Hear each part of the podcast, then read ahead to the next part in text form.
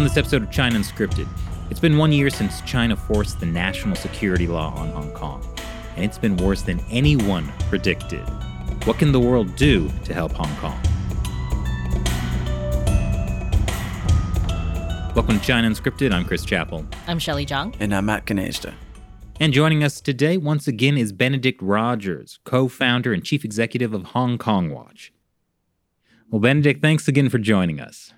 My pleasure. It's always good to be with you. Definitely. I always like to see our little Winnie the Pooh friend in the background. Yes, absolutely. He's a permanent fixture there, but especially when I talk to you guys. Okay.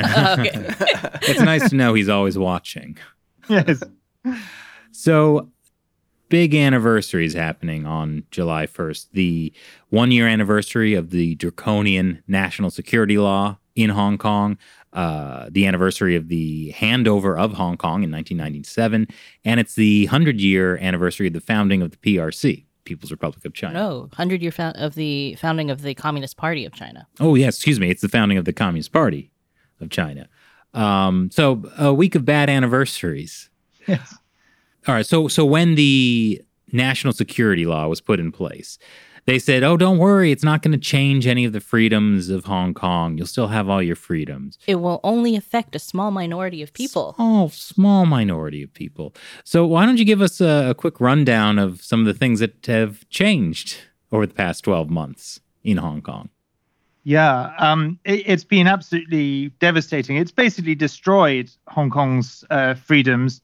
So we've seen, for example, at the start of this year, pro-democracy, I think 47 pro-democracy politicians, activists, candidates, pollsters, whose only crime was to have held a primary to choose their candidates for the Legislative Council elections, which, of course, was then postponed anyway. And they've been charged under the national security law for that crime of holding a primary. We've seen plenty of other people arrested. We've seen the whole pro-democracy camp effectively expelled from the Legislative Council last November. And most significantly, the leading pro-democracy entrepreneur and media tycoon Jimmy Lai in prison. He hasn't had his trial yet, but he's in prison on charges under the national security law. And five of his key staff, the editor of the Apple Daily and four senior executives last week arrested under the same law. And now today, the closure of the Apple Daily newspaper. And that's just a summary of some of the things that have happened. I think one of the other things I personally found is that I went from being in daily contact with dozens of people in Hong Kong before the national security law was imposed on the city. And since the law was imposed, initially, I all my contacts dried up, partly because I didn't want to put people in danger and partly because other people were nervous about contacting me. More recently, I've had a bit of contact with a handful of people intermittently and extremely cautiously, but it's a big change.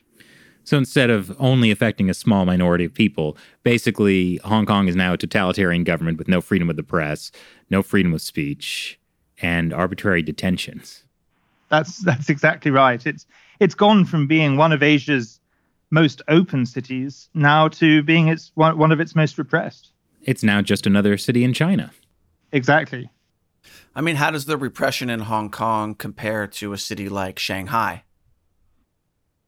Well, it's getting closer and closer to Shanghai or to mainland Chinese cities by the day. I think probably one of the big differences that's still there at the moment is that people do, when they're arrested, they do face a trial. They can have legal representation. And although there was severe police brutality in the protests in 2019, 2020, and certainly mistreatment in detention, there isn't evidence of the kind of systematic torture and disappearance into so-called black jails, which is the case in mainland China. So there's a degree of better treatment in prison, but day-to-day life is moving ever closer to life in mainland China. So what you're saying is the national security law still has some progress to go. Well, yes. And in fact, just the other day, the Secretary for Security, John Lee, has said that the Hong Kong government is going to introduce further legislation to fill the gaps that the national security law doesn't cover. And, we kind of thought the national security law would be enough, that they'd be satisfied with that. But no, it appears they want to do more. Do you think the Great Firewall of China will find its way into Hong Kong? I think it's a distinct possibility. I mean, there have already been a handful of incidents of websites being blocked or taken down, or it's certainly a possibility. And that really would be the end of Hong Kong as an international center. Well, in terms of, you mentioned earlier, the judiciary, like Hong Kong still has this independent judiciary, and that's another thing that makes it attractive to businesses rather than going into mainland China where you're never going to get a ruling that's favorable to you. It's always going to be on the side of the Chinese companies and the Chinese government. Do you see that changing under the national security law as well? I do, and I think there is increasing evidence of pressure on the judiciary. Just recently, there was a report that pro-Beijing legislators intervened to stop the appointment of one particular judge. So I think we are seeing creeping undermining of judicial independence. And certainly people I talk to from Hong Kong say basically their feeling is it's already gone, that judges are feeling the pressure to deliver the sentences that the CCP wants. Well, on a related note, Jimmy Lai is facing life imprisonment for violating the national security law. But what exactly did he do? Well, exactly. He published a newspaper that was critical of the CCP. He met foreign politicians and foreign activists.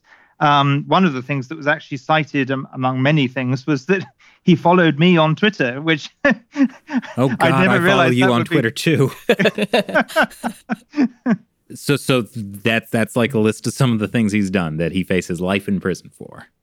Absolutely. It's, if the consequences weren't so tragic and horrific, it would be almost comical because it's so absurd. And the problem with this national security law is that it's so vaguely defined and so widely applied. I mean, there's even a clause in the national security law that applies extraterritorially. So pretty much every day, several times a day since July the 1st last year, I've been in breach of the national security law just by talking about these issues in interviews and webinars and so on from my home in London. Now, I'm not scared by that because I'm here in London and safe. But in principle, that law can be applied around the world.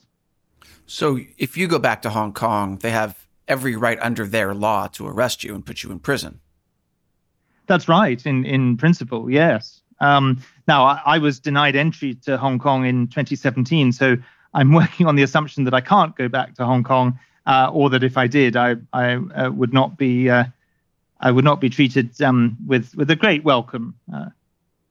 Now, Matt, you actually kind of touched on an interesting point. Like, if you went back, you would be in violation of their law. You know, for years, the international community has been telling the Communist Party of China, play by international rules, you need to have the rule of law, et cetera, et cetera. And so the Communist Party essentially did take that advice, but they twisted it, where they are making all kinds of laws that essentially legalizes their own horrible totalitarian system. So then they're making it apply internationally? Is that what you're saying? Well, it's just so weird. There's been all this talk about, China, follow the rules, and they are. Oh, all you have to do is change the rules. Yeah. Yeah. Yeah, absolutely. I mean, basically, they've confused rule of law with rule by law. And they're going with rule by law in the sense that they make up the laws, they can change the laws, they apply the laws, and they expect everyone to live by their laws.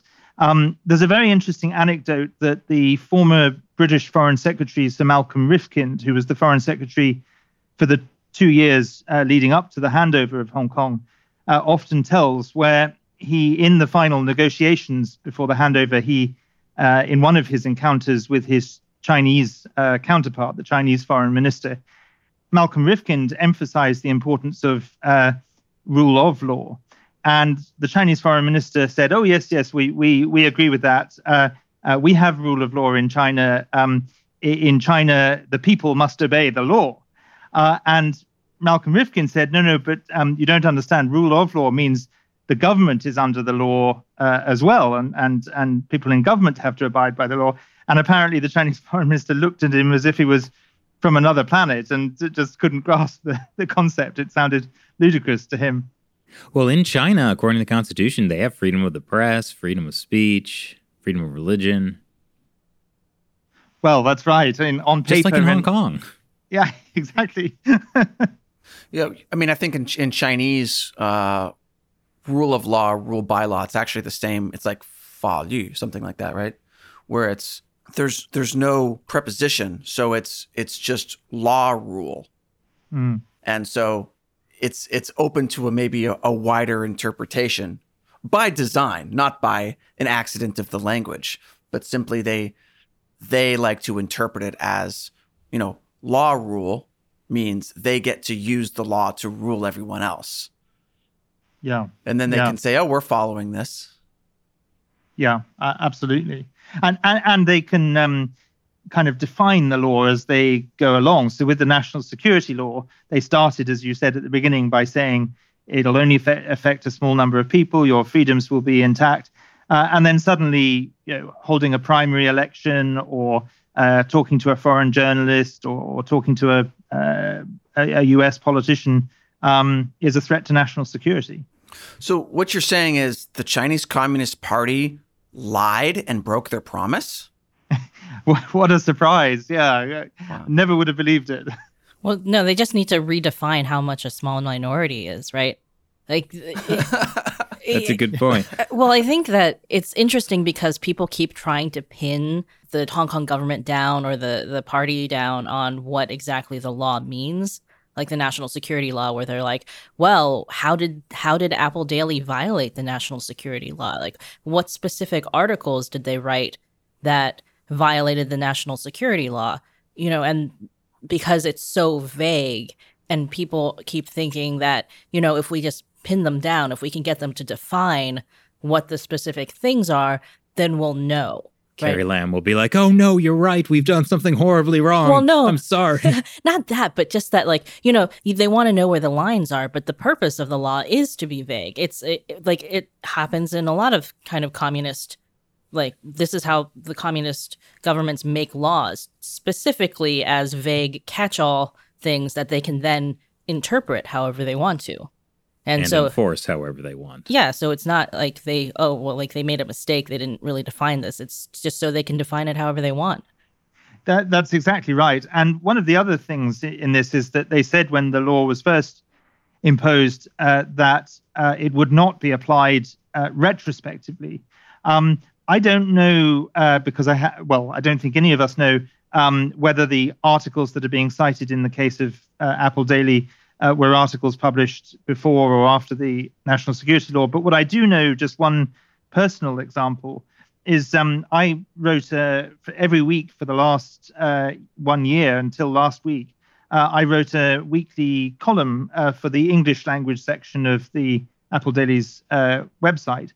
And they never once changed what I wrote. They never edited me, censored me, told me what to write. Except on one occasion where after the first police raid of the Apple Daily newsroom in August last year, I wrote a piece mostly paying tribute to the Apple Daily staff for their extraordinary courage and then saying what the international community should do in response. And I had a couple of lines on sanctions saying that we should have targeted sanctions. And the Apple Daily editor, not the editor of the newspaper, but the editor that I dealt with, came back to me and said, we love your article, we agree with it, but we're really sorry that this one sentence is a real red line under the national security law, and we will be in real trouble if we publish this. And I said, the last thing I want to do is get you into trouble, so I can just take that line out. And they said, great. And so they ran the piece. So in other words, they were sensitive in that example to the fact that calling for sanctions would breach the national security law. So my suspicion is that the government's accusation that they were calling for sanctions probably relates to articles published before the national security law. And if that's the case, and the law is being applied retrospectively, that's very concerning. Well, that's the thing about this. Like, you know, they obviously Apple Daily tried to not cross any obvious red lines. It doesn't matter. They had it in for Apple Daily from the beginning. And kind of like what Shelley was mentioning about how people try and find like, oh, what specific articles have people violated? None of that matters because it's they've created this like vague rule system that they can do just whatever they want. And as long as people try and play by the rules, it'll never work. You just have to recognize that the Chinese regime is a horrible, brutal, bad. Like, when you say people are trying to play that by the rules, you're talking about, you know, people outside Hong Kong, like try and companies work within the framework of how the Communist Party sets up the game. You just got to jump out of that and say what it is, that the Chinese Communist Party is an illegitimate gangster regime and just not play by the rules. Imagine if the U.S. did that. The Communist Party would not be able to do this, which is why I think Hong Kong is such a big issue for the Communist Party. I mean, because it's really kind of proving that there's not a whole lot the international community can do to rein in the Communist Party when it wants to do something. I think that there's a lot of truth in that, but I also think there is a lot more that the international community can do that it's not yet doing. Mm-hmm. Perhaps it's starting to. I mean, there are signs that countries are finally waking up. But I think, I think if there is a much more coordinated and robust effort by the free world, the democratic world, that could result in pressure on the Chinese Communist Party that could rein it in. Yeah, it just needs to, people need to start treating the Communist Party like an illegitimate government. Yep. So you can't have like Angela Merkel saying, well, we need to sell cars in China. Or the Olympics. Yeah, I was reading Dominic Raab, the UK foreign minister, had tweeted this thing about how, you know, the closure of Apple Daily shows the restrictions on freedom in Hong Kong, that the national security law wasn't supposed to happen, but happened. And I was reading this and thinking, but it's good that he said this, but what can the UK actually do anything about what's happening?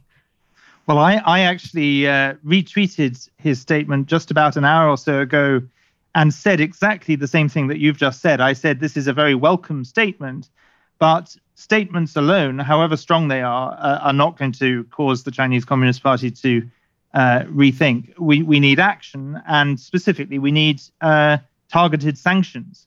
And the UK has not yet applied. It's applied a handful of sanctions in response to the situation in Xinjiang. But even then, they didn't sanction the party secretary, Chen Quanguo, who's responsible for he's really the architect of the intensifying persecution, arguably genocide of the Uyghurs. So he's not on the sanctions list, but they haven't applied these sanctions at all in relation to Hong Kong. So I think that's really my point that I was making a moment ago, which is that we can't just keep having statements. We need coordinated, robust action. And when you say targeted sanctions, you mean kind of what the United States has done? Yes, absolutely. I think the United States has set a very good example in that regard. And I think that if other countries followed and did it together, because I can understand, you know, the UK or Canada or some European countries might not want to act alone and therefore risk retaliation from Beijing specifically against them. But if they all act together, is Beijing going to retaliate against everyone together? Well, maybe, but you know, there's safety in numbers. And so I think countries should follow the U.S. example. As far as the UK goes, you know, the UK was essentially responsible for giving Hong Kong to China, including Hong Kong Island and Kowloon, which arguably never really belonged to China. But then the UK basically signed this, I don't know if you call it a treaty or a legally binding agreement, but whatever it was for the handover in 1997, like, doesn't the UK have a special obligation or a special role to play in terms of dealing with this broken promise? Oh, yes, it definitely does. I mean, it has a special responsibility, both for historic and moral reasons, but I would say for legal reasons as well, as a signatory to the Sino-British Joint Declaration, which is an international treaty. It's registered at the United Nations. I mean, the weakness of the Sino-British Joint Declaration is that there's no enforcement mechanism attached to it. So when it was drafted, there was nothing in there saying what could be done if one party breached it. But nevertheless, the UK definitely has an obligation to speak out and to act in whatever ways it can for Hong Kong. Why do you think there was no enforcement mechanism put in place? I think it was probably naivety on the British side that they this concept of one country, two systems was proposed by Deng Xiaoping, proposed by the Chinese side. It sounded good, and I suppose at the time people thought, we have reason to believe that they'll honor it, and they didn't seek to look at the consequences if it wasn't honored. I mean, it was still several years before they started to breach it. It was. 2003, right? Yeah. That was the first big one. Yes. Yeah. I mean, I lived in Hong Kong for the first 5 years after the handover from 1997 to 2002. And I would say that when I left in 2002, I left reasonably optimistic that Hong Kong was doing okay. Not perfect, but doing reasonably well. One country, two systems was broadly intact. The basic freedoms that people enjoyed were there. And if anything, the subtle violations that I did see, I worked as a journalist there, and on the newspaper that I'd worked on, when it was bought by a Hong Kong tycoon, Charles Ho, about halfway into my time on the newspaper, it started to change course. It had been a very pro-democracy, sort of free-speaking, critical, independent publication, and it became much less so. But I saw that as not so much Beijing's intervention as more self-censorship on the part of the proprietor and some of the editors. And it was really, apart from 2003 and sort of creeping erosion of Hong Kong's freedoms in subsequent years, the turning point, I think, was the 2014 umbrella movement. And it was from then on that we really saw the increasingly rapid destruction of Hong Kong's freedoms. Now, you're the co-founder and chief executive of Hong Kong Watch. What's been happening with your organization since the national security law? How have things changed? Well, I think the key thing that has changed is that, as I said earlier, we used to be in daily contact with people in Hong Kong, and now we're hardly in touch with anyone on the ground. I think the other thing that has changed, of course, is that a number of the people we were in touch with in Hong Kong have left Hong Kong, so we are still in touch with them, but in a different context. So people like the former legislator Ted Hui, Nathan Law, and other lesser-known activists have left the city and are trying to do what they can in exile. So those are probably the two big changes, and I think perhaps the third change is that rather late in the day, the international community and particularly the UK has reacted and has woken up and has done more than it was doing before. So, for example, the UK's British National Overseas program, where potentially 3 million BNO status holders from Hong Kong and their dependents, so potentially up to 5 million Hong Kongers are eligible to come to the UK. And we're not going to see that kind of number coming, but we're certainly seeing thousands of people already taking up the offer. My view is that was a very welcome and quite courageous step by the UK, but it was pretty late in the day. And if the UK had taken a stronger line earlier on, maybe we wouldn't have ended up in the position we're in. Yeah, it seems to me like with all the Hong Kongers in exile, it's becoming kind of similar to the Tibetan movement. Yes, I think that's true. And one of the perhaps encouraging encouraging developments and a sign of just how bad things have got is that increasingly different groups who face the CCP's repression are forming alliances. So you see more and more Hong Kongers and Tibetans and Uyghurs and Falun Gong practitioners together at demonstrations outside Chinese embassies or outside parliaments. And that's a good thing. Yeah. It's funny, Shelley, what were you telling me earlier today about like Falun Gong being sort of like a metric in Hong Kong? Oh, yeah. Right after the national security, like in the first couple months after the national security law was put in place, I saw somebody tweeting just like a regular Hong Konger, you know, one of them who hadn't already left Twitter in fear that what they could say would get them in trouble, was saying that honestly, seeing the Falun Gong banners on the streets in Hong Kong had become his kind of litmus test for whether or not it was time to get out of Hong Kong. That like if he saw that like Falun Gong banners were gone, that they were going underground or banned, he was like, this is it, like this is time to leave. Because, you know, Falun Gong has been allowed in Hong Kong even after they were no longer allowed in mainland China. So, you know, these are the kind of things, or, you know, Apple Daily was probably a metric for some people, like how do you see what's the canary in the coal mine? Yeah, absolutely. No, I can see that. And I mean, it's very concerning that in recent weeks, we have seen more pressure on Falun Gong in Hong Kong. I think there was an Epoch Times journalist who was attacked physically. The printers that were also physically attacked. So that's definitely something to watch in the weeks and months ahead. Do you think we're going to see a bigger Hong Kong exile movement now than perhaps we had been seeing over the last year? I think so. I mean, I think that, and what I think we've seen over the last year is primarily those who needed to get out fast, getting out. So those who were in or felt themselves to be in immediate danger. What I think we'll see going forward is ordinary Hong Kongers who perhaps were not politically active, but feeling that they don't want their kids to be going to school and being indoctrinated by the CCP.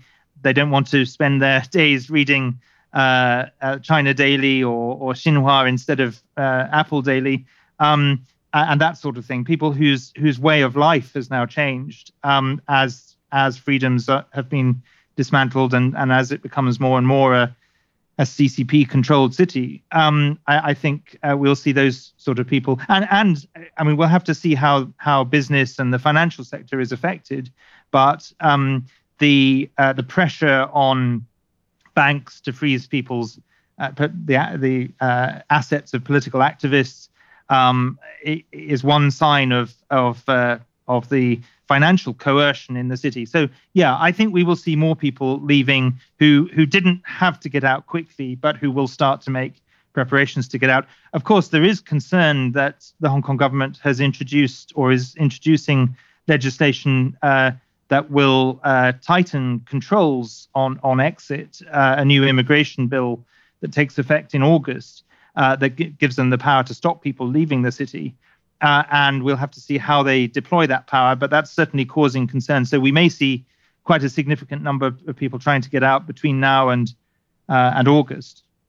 Hong Kong's becoming a prison. Well, I mean, I was going to say serious East Germany vibes. Mm-hmm. Yeah. If they actually are able to stop people from leaving. I mean, I know that U.S. Secretary of State Anthony Blinken has said, you know, the U.S. should make it easier for people to come from Hong Kong, like Hong Kong refugees And you mentioned, Benedict, the UK program. What I kind of wonder is whether Western governments will kind of see this as enough. Like, if we let people come from Hong Kong exiles, assuming they can get out. Yeah, like that. This is our role, and we don't there's nothing else we can do. Like, the most that we can do is kind of give them a place to flee to. Yeah, that's definitely a real danger. And that's one of my messages in our advocacy to the British government in particular, to say what you've done on the BNO scheme is fantastic and should be applauded, but it shouldn't let the government off the hook in terms of looking at what else it can do. And it doesn't, of course, solve the situation for the people of Hong Kong. It gives those who want it a lifeline out of the city. But for those who either choose to stay in the city or for whatever reason just can't leave, it doesn't change their situation. So I'm definitely encouraging other governments to help, and particularly for those who are born after 1997 who aren't eligible for the BNO scheme, many of whom are the young frontline protesters who are most vulnerable and who will be feeling that they don't have a future in Hong Kong.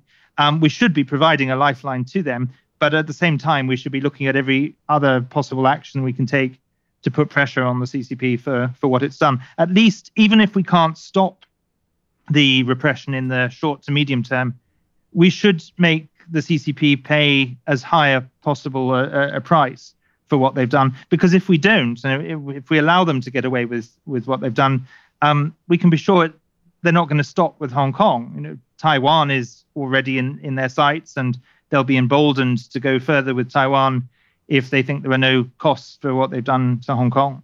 I think that also kind of ties into the coronavirus, too. If they get away with that, what can they get away with? Yeah, absolutely. Well, is there anything that the UK or US governments could do if they had the political willpower to actually turn back the tide of the national security law and the encroachment of freedoms in Hong Kong? Is that even possible? I think it's difficult to see that in the short to medium term. But what I think could be done is to, through targeted sanctions, both on individual officials and on enterprises that are close to the CCP, that are complicit with, for example, the surveillance state, enterprises that are of strategic value to the CCP.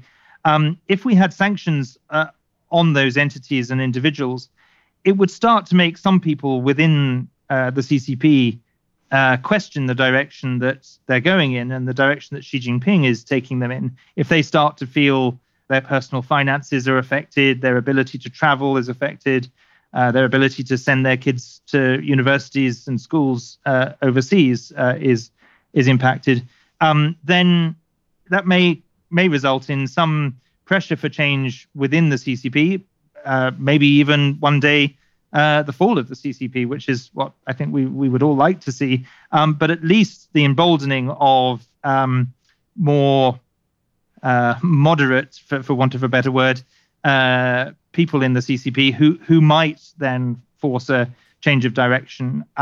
That's difficult to achieve, but I think not impossible in the medium term. What I think is really interesting about the fact that they said that Apple Daily's crime, quote unquote, was talking about sanctions or asking foreign governments to inflict sanctions on Hong Kong and China, is it really shows how scared the Chinese Communist Party is of sanctions. And I think it's pretty clear because they've also they're moving in the direction of trying to do things like the digital yuan or trying to form something that's like an alternative to the SWIFT banking system that is essentially, under U.S. control in a certain way because it runs on the U.S. dollar. So anybody who gets sanctioned cannot use the SWIFT system anymore, which all of the international banks use. So there are a lot of ways in which sanctions really kind of cut at the core of the Communist Party's fear, which is that they'll be cut off from the money supply, like the Western money supply. So I think it's really important that while we can still sanction them, that the governments do it. And that's something that, like you said earlier, Benedict, it has a real impact. And I think it's not just hoping that, there would be some kind of like internal change within the Communist Party, like that Communist Party members would necessarily, say we're not going to Xi Jinping, like, whoa, we can't do these policies. What might happen is that there's just a certain level of disobedience. And this, we've seen this with things that have happened inside China. For example, with Falun Gong, they've had some campaigns where they've run to call the officials who are in charge of police stations or local detention centers, get people to call from abroad and kind of tell them that, people know what they're doing. They know they're torturing people and things like that. And in some cases, like the local, head of this police center or whatever will back off because they're afraid.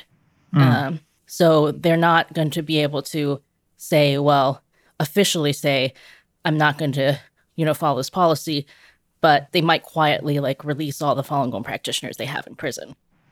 Yeah, absolutely. I totally agree. And I think it's clear that there are two things the CCP hates. They hate sanctions, and they really hate the truth being exposed. And we see that by the way they react. So, for example, when the UK imposed a few very, very limited sanctions against a handful of officials because of the genocide in Xinjiang, China's response was to sanction a whole load of British members of parliament and entities, including, I myself am not named individually, but the Conservative Party Human Rights Commission, which I'm the co-founder and deputy chair, is on China's sanctions list. And they did the same with some European politicians and US and Canadian politicians. So that sort of retaliation shows that they really don't like it. And the reality is their sanctions against us are totally ineffective. Certainly in my case, I'm already banned from Hong Kong, so banning me from travel makes no difference. I don't have any assets in China.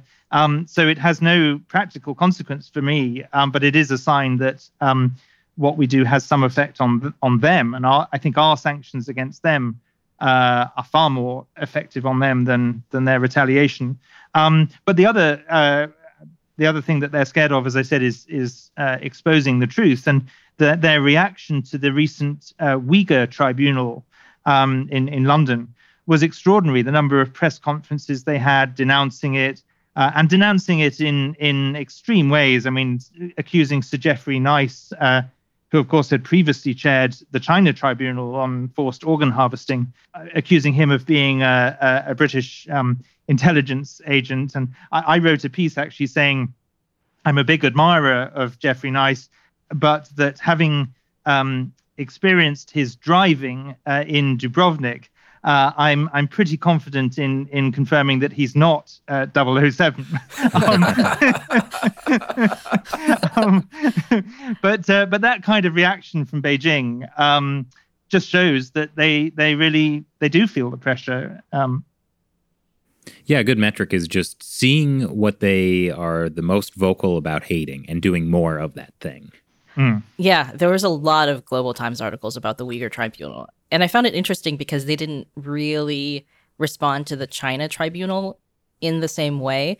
But I also think it's because the China Tribunal had more of a splash than the Communist Party probably expected. Because when that started, it wasn't like a hugely, publicized, like it wasn't really covered in all the papers. But once they came out with their verdict, I remember seeing for the first time in years or the first time ever for some of these, Western media, them actually talking about organ harvesting because the China Tribunal had come out and said that it was happening. So it was interesting to see that, we were in Hong Kong at the time. Remember, it was last summer. Oh, no, summer 2019, where suddenly last summer kind of faded into obscurity. Yeah. But suddenly you see The Guardian covering organ harvesting and The New York Times and, yeah, they never talk about it. So yeah, The New York Times covered it.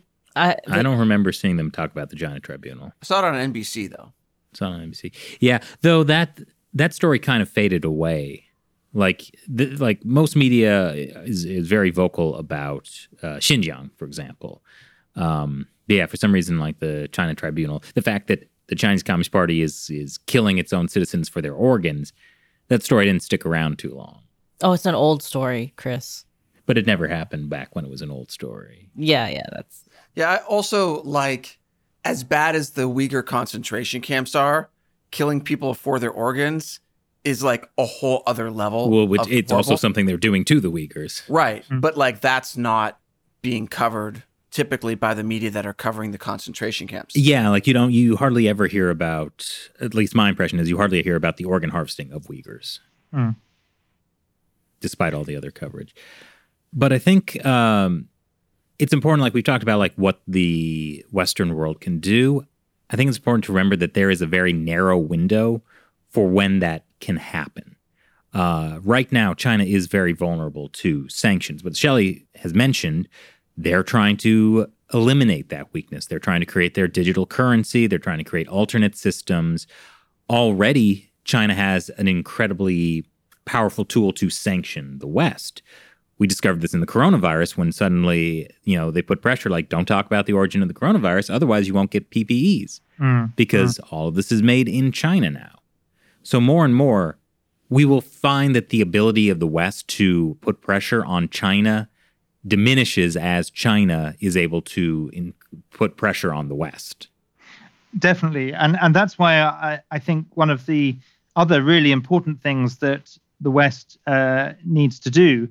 And incidentally, I tend not to use the phrase the West because I also think democracies in Asia, like Japan and Korea and others, need to be part of this as well. But that's a better way to put it.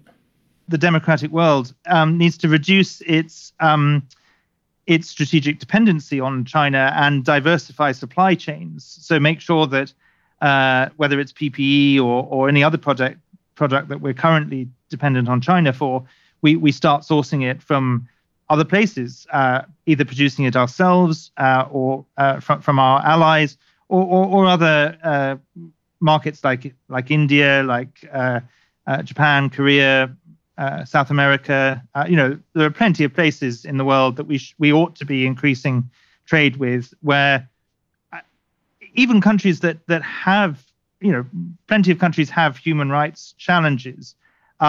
But countries that, it is not such a huge both ethical dilemma and national interest dilemma for us to trade with. So diversifying our supply chains, I think, is really important. It's amazing because Xi Jinping said this in the new 5-year plan that they came out with, where he literally said that the goal is to, lessen Chinese dependence on other countries while at the same time making other industries dependent on China. So they literally said that this is what they're going to do. And it's like everybody's ignoring that happened. Well, we should be, on this particular issue, we should be learning from Xi Jinping in reverse and making ourselves less dependent on China and. So I know as somebody who's been very involved and passionate about Hong Kong for so many years, everything that's happened can't be easy for you to see. Are you at all hopeful for the future of Hong Kong, or like what's your feeling now? Yeah, I mean, my feeling now is definitely incredibly sad. To see this great city that was once my home, where I began my career, both as a journalist and as a human rights activist. I mean, I was involved in human rights work for other parts of Asia from Hong Kong when I lived there. So I was speaking out in Hong Kong for Myanmar, for East Timor, for North Korea.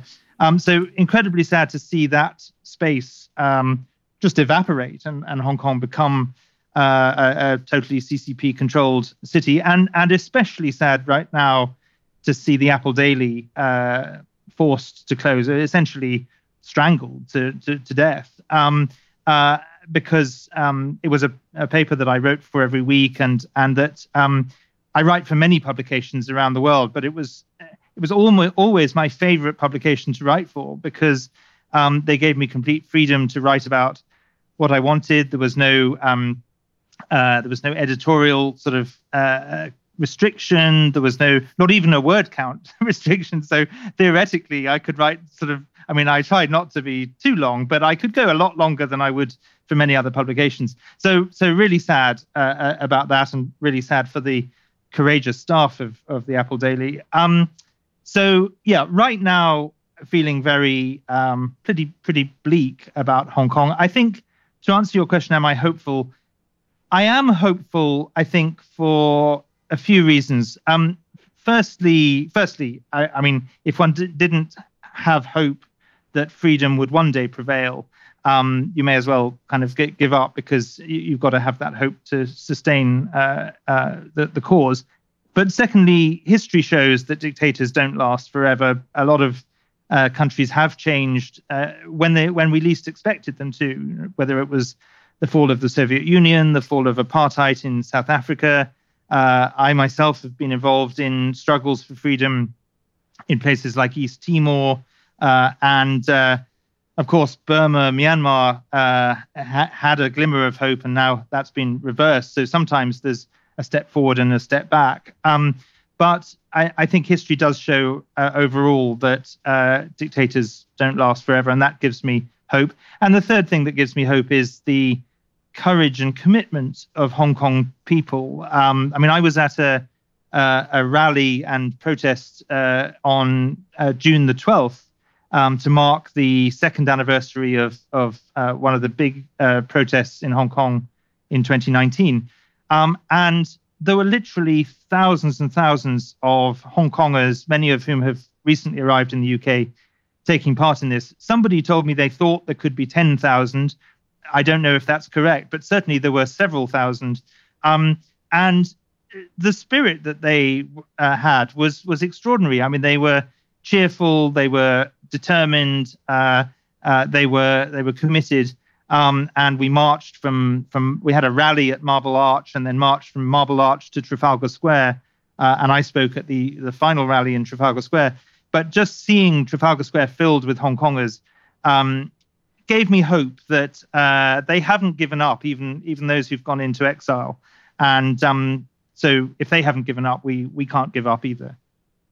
I think that's a very important message. It's sometimes darkest before the dawn. Yeah. Absolutely. Well, Benedict, thank you so much for joining us again. It's always a pleasure having you on. For anyone watching who wants to follow you, I know you're not writing for the Apple Daily anymore, but where can they follow you? Well, probably the easiest way is to follow me on Twitter. I'm just by my name, Benedict Rogers, or they can look at Hong Kong Watch's website, which is hongkongwatch.org. Great. Well, yeah, take care. I'm sure we'll be talking soon about the next horrible thing to happen to Hong Kong, sadly. Absolutely.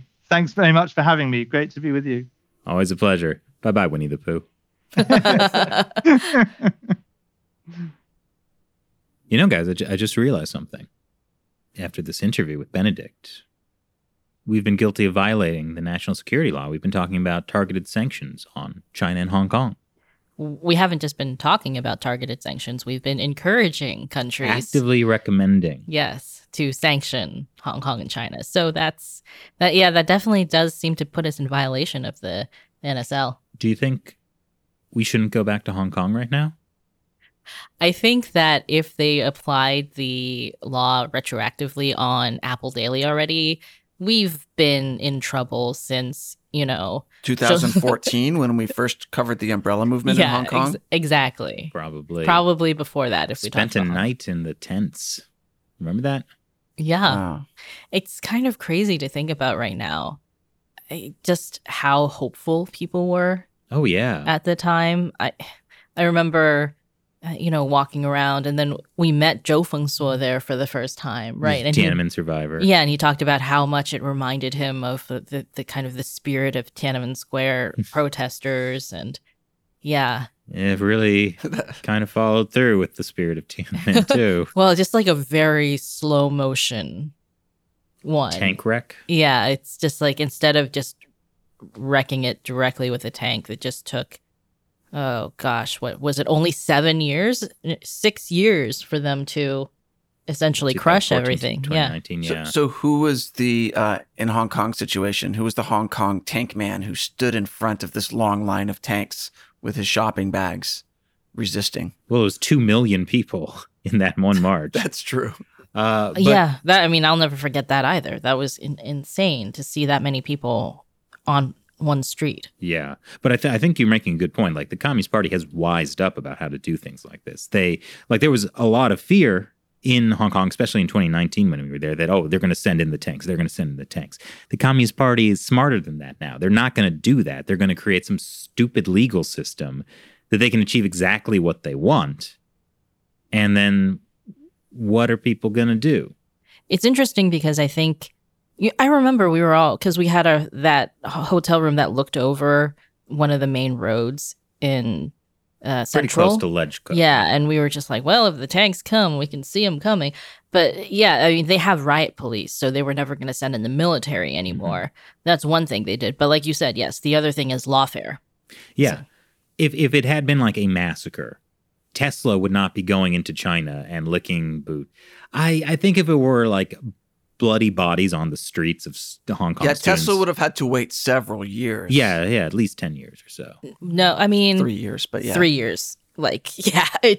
Well, think about the whole, George Bush secretly sending someone that month. Yeah, to be like, no, don't worry, it's going to be okay. George Bush Sr., Tiananmen Square Massacre. Yeah, it's just, maybe I'm too cynical about the fact that I think that they would have bounced back with the Olympics in 2022, no problem, even if they had sent in tanks in 2019. If the world fails to boycott the 2022 Olympics, we have failed. Right. But also, like, think about how much of the world the Chinese Communist Party has co-opted, right? So, like... The entirety? Yeah, but in different ways, right? So there's, 100-something countries that are part of the Belt and Road Initiative. So I would say all of those countries are, to some degree, co-opted. Many of them are in debt, actual financial debt to China. So they have that leverage being held over them. And then you have... the Western countries are co-opted in like different ways, but it's all this subtle infiltration, right? Like you've got the Chinese communist money investing in American tech companies. You've got American investment companies like BlackRock that are invested in the China market and want to be able to get the money out of China eventually that they've invested. So they're going to fight tooth and nail for the Communist Party, right? Or just how we are dependent on medical supplies from China now. Medical supplies, vitamins, steel, a lot of manufacturing, our iPhones, all these things. It's going to take a lot of time to move the production out of China, and American companies want to resist that. So essentially, like, you've got American and other, whether it's German companies or British companies, they're essentially... The companies are co-opted, and because we know that large companies have a disproportionate impact on policy, in America and wherever, then like that's essentially how the Western countries are co-opted. So despite, whatever morally, people like Antony Blinken want to do, right, he's going to be limited. Biden is limited. Nancy Pelosi is limited. Because there's so much corporate interest trying to push against any type of anti-Chinese Communist Party legislation. Yeah. I mean, I think the other thing, though, the flip side of that is in 1989, China didn't have that much of an impact on the rest of the world. So it was easier for the rest of the world to kind of ignore the Tiananmen Square massacre in a certain way because it didn't directly affect them. Now you can't really pretend that China doesn't affect the rest of the world. And that's one of the arguments that people have been making to engage with China or something like, oh, it's going to bring more freedom, that kind of stuff. It's obviously not true anymore. It's American tech that has built the surveillance system in Xinjiang. Yeah, I mean, it's just incredible that, we can still kind of have companies being like, well, if we go in and we work with them, that's not a problem. But it was interesting. I saw an article, I think it was in the Wall Street Journal the other day, about how we are vulnerable because the largest chip maker in the world, microchip maker, semiconductor, is TSMC in Taiwan. And it was this article about how it's, you know, the world is vulnerable because we depend on this one company in Taiwan so much for our microchips. And who's writing the article about how vulnerable we are because we depend on China for, you know, all this other stuff? Like, nobody's writing that article. Oh, wait. So the point wasn't that, like, that chip maker does have business relations with the Chinese Communist Party, which is stupid that a Taiwanese company would be doing this. Yeah, it was that the rest of the world could be at risk if China takes over Taiwan, or if the coronavirus, you know, something takes out this chip maker in Taiwan, then the rest of the world is vulnerable. Oh, okay. Right, but we're already, like, way more vulnerable for so many other things than just that. Right. On our vulnerability to China, like to the Chinese Communist Party, is huge. But, you know, people don't really want to talk about it. And I don't know if it's because it's not evident or if it's because, you know, it's nobody wants to touch that. Well, hey, how about we write an opinion piece for the Wall Street Journal that says that? Do you think they'll accept it? Like, or we could at least write a BuzzFeed listicle, top 10 ways the U.S. is vulnerable to China, right? And you can list things like, you know, solar panels being made in China, car batteries being made in China. If it's going to be a list of everything that's made in China, we're going to need more than 10. Yeah. Oh, okay, sure. But top 10 things. Top 10. Yeah. This isn't a list of, like, you know, 10,000 things that we're vulnerable for. Maybe it should be a list of 10,000 things. Because then people would kind of realize how vulnerable we are. I mean, I think that this is part of the tragedy of Hong Kong, too, is that, you know, people in Hong Kong, you know, when we were there, some of the protesters told us things like, we know this is probably not going to end well for us. Mm-hmm. But they felt that it was worth something, at least, if they could kind of be the thing that wakes the rest of the world up to the dangers of the Chinese Communist Party. Like, if you want to talk about who was Tank Man, it was kind of like Hong Kong was Tank Man for the rest of the world. Point. That they knew that they were putting themselves in the line of fire, and that it was, you know, possibly hopeless because Hong Kong wasn't like Taiwan. It's already controlled by the Chinese Communist Party. So they knew what they were doing, but they also thought, you know, if we can at least be a warning to the rest of the world, we can stop the Chinese regime from, you know, taking over the entire world, maybe. Yeah. I mean, I think it was helpful, but, like, I feel like even the coronavirus, a global pandemic that killed millions, hasn't fully woken up the world. Well, I think this is why one reason that the Chinese Communist Party is also very afraid of this investigation into the possibility of the lab leak thing. Because essentially they kind of got away with their cover-up, where people weren't really blaming them for that initial month-long cover-up that led to the pandemic. Yes, thanks to Western media and Western medical journals that were being funded by the Chinese Communist Party. Well, they have some things that they're complicit about regarding the lab leak thing, too. Mm-hmm. But, you know, it's just the idea that, okay, they kind of got away with it, so now if we're going to reopen this can of worms and look at just how culpable they might have been, you know, they're scared of that the way that they're scared of sanctions. Right. Mm. But, you know, in terms of the lab leak hypothesis, like, this interestingly exposes the type of vulnerability that we have, which is that regardless of whether ultimately it is objectively true or not that the, you know, COVID-19 leaked from a Chinese lab, like, the idea of investigating it shows how vulnerable we are, because it shows the infiltration of the Chinese Communist Party into so many aspects of economics and politics, right? So, like, you've got the obvious ones, like China, you know, controlling PPE and medical stuff that they can hold over our heads, but also their control over scientific journals, because, you know, as you mentioned on China Uncensored, the Chinese Communist Party is paying Western scientific publishing companies to publish Chinese journals. And so these Western companies that control, you know, Nature Medicine journal and The Lancet are both those, the publishing companies that own those also were getting money from they're dependent. Chinese companies. So there's that dependency, right? That creates a type of vulnerability and an incentive to self-censor. And then on top of that, you've got, like the NIH, the U.S. National Institutes of Health, that were funding EcoHealth Alliance that then were involved in the Wuhan Institute of Virology. And that, like, everyone now at the National Institutes of Health and people like Dr. Anthony Fauci with the National Institute of Allergy and Infectious Diseases, signed off on this. And so you've got all this complicity and years of working with China.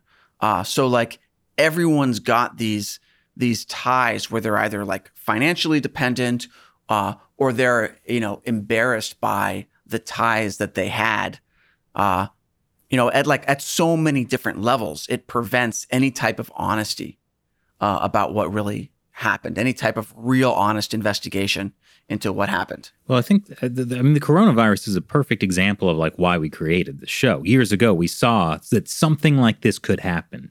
The incredible reach of the Chinese Communist Party in American society is dangerous, and something could go really wrong. The coronavirus is the perfect example of that. Right. And millions dead. And so Chris Chappell decided to start China Uncensored and scream into the void. I am Cassandra. I mean, I think that we have to keep screaming, though. There's not really any other choice. Mm-hmm. What are we going to do? I mean, think about what has happened to people in Hong Kong over the last 2 years. There was an interesting story. It was about these 5 Hong Kong protesters who managed to make it to Taiwan in a boat.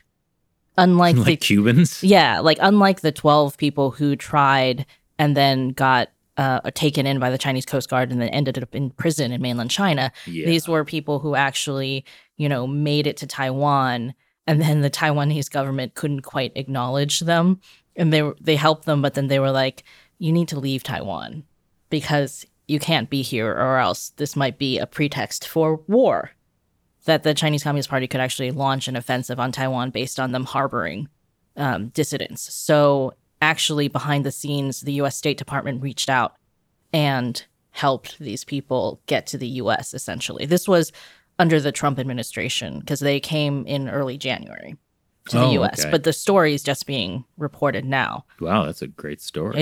It's an incredible story. And, it's kind of, think about, Hong Kong, when under Mao, was the place that mainland Chinese people fled to. Mm-hmm. People would swim from Guangdong province to Hong Kong to try to make it. And one of these protesters who kind of is in the U.S. now and fled by boat, his grandmother swam from mainland China to Hong Kong. Wow. And now he had to flee Hong Kong in a boat. And then he had to swim from Taiwan to America. That's incredible. But I do want to interview these people. I think they have to be a little bit anonymous right now. Yeah, okay. But it is... it's incredible. Hong Kong was the place of Operation Yellowbird, right? Where people were helping, Hong Kong celebrities, and even Hong Kong triads were helping Tiananmen Square massacre survivors flee out of China. I like the idea of Hong Kong gangsters being we like crime, but Tiananmen massacre is too much. We're going to help those victims. Before the Communist Party co-opted the triads as well. Yeah, but the triads were good once. Is that what you're saying? No, just the Communist Party is worse than the triads, I think, and is able to influence everyone. Yes, the Communist Party is the worst gangster of all. Yeah, and I think that's the main message. Saying we were screaming into the void. Sometimes when you scream into the void, the void screams back. The point is, I'm trying to make, I think, is that, as we were saying earlier, this won't stop with Hong Kong. It won't stop with Taiwan. The end goal, and the Communist Party is very clear about this, is to dominate the world. And unless we use this limited window of opportunity to do something now, that's going to disappear. Imagine a world where we are financially dependent on whatever currency China uses. Imagine the leverage that would give the Chinese Communist Party. That might not be that far away. That would be terrifying. And especially the way that with their new digital currency, they can essentially, they have the power not only to monitor everything you do, but to instantly cut off your access. Like, that's terrifying to me. Yeah. Yeah. Time to move to Mars? Oh, no. But Elon Musk is already co-opted by the Chinese Communist Party. There's no escape. Oh, that's right. Yeah. I like the idea of Mars as the last democratic bastion. We have to drill into the center of the Earth. What? That's like the opposite of going to Mars. Oh, yeah. You mean create a democratic republic inside the hollow Earth? Inside the hollow flat Earth. That's right. I have questions about the hollow flat Earth.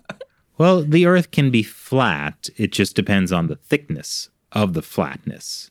There might be enough room for it for there to be a hollow core to the flat Earth. Yeah. The reason we make jokes like this is because we spend like an hour talking about how the world is on the brink of an authoritarian, unending nightmare. Yeah, and it's always the same. Like what we talked about, what Matt was mentioning with the lab leak, like that, the same reason is in every other industry, right? Co-opting individual people, to have their interests aligned with the Communist Party, making, industries financially dependent on it's the same playbook, and they can use it over and over again because we never learn for some reason. Well, that's why so many people were concerned about Biden as president, because the Communist Party did this with his son, Hunter Biden. Yeah, except nobody wanted to cover that. Yes, strangely. The void. Hey, he still hasn't divested, by the way, from that company. He said he was going to divest from that investment company, but nope. Well, I have an idea. How about we digest Hunter Biden? What does that even mean? Most problems in life can be solved through cannibalism. All right. Something my mother told me. All right. I feel like now this has gone completely off the rails. Yeah, the void. It's not illegal to scream in America. For now. So you can still scream into the void. I mean, unless YouTube, which is owned by Google, and all of their close connections to China, cuts off our screaming.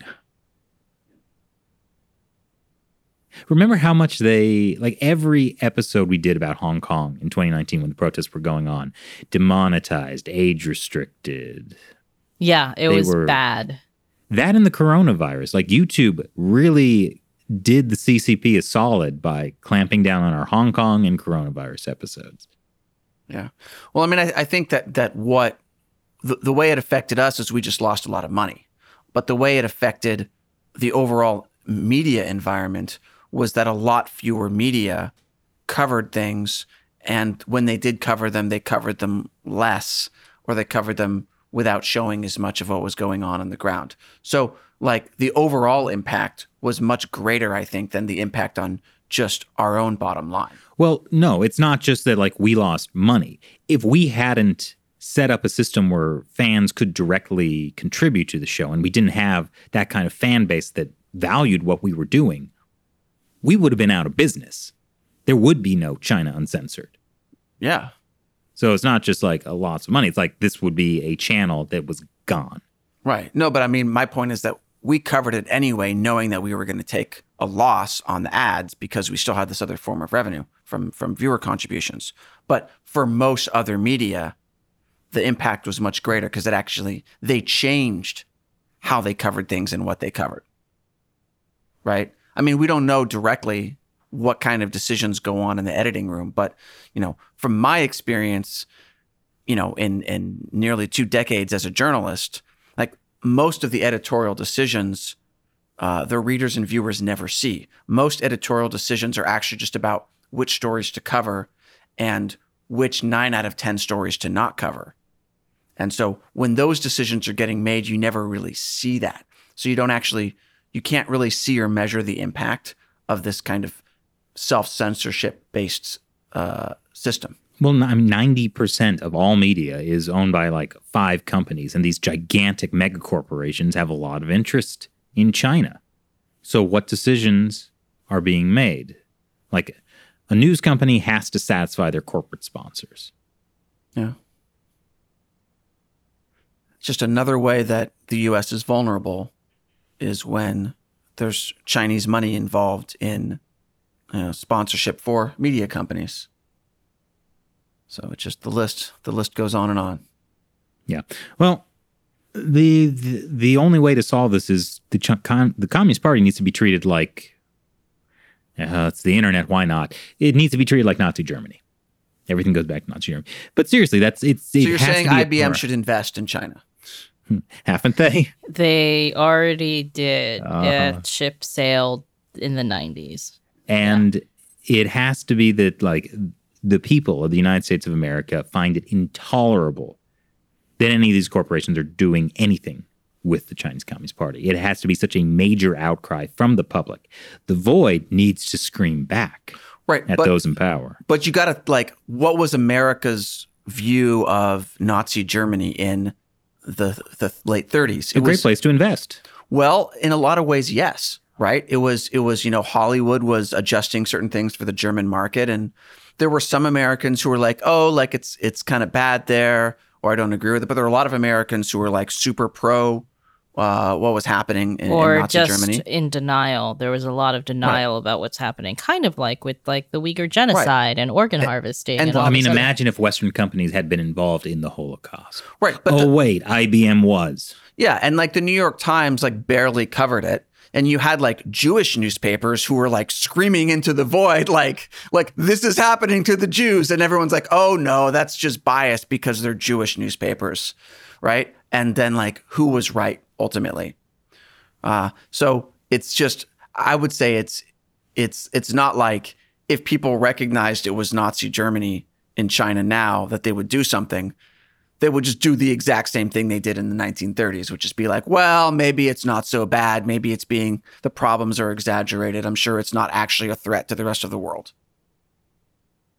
I feel like when Benedict was on, we were kind of ending on a note of hope. And now we've just completely brought that 180 degrees. Thanks for watching this episode of China Unscripted. I'm Chris Chappell. I'm Shelley Zhang. And I'm Matt Gnezda. We'll see you next time in the void. Are we really doing this? Is this the end? It's not the end. Okay. Keep screaming.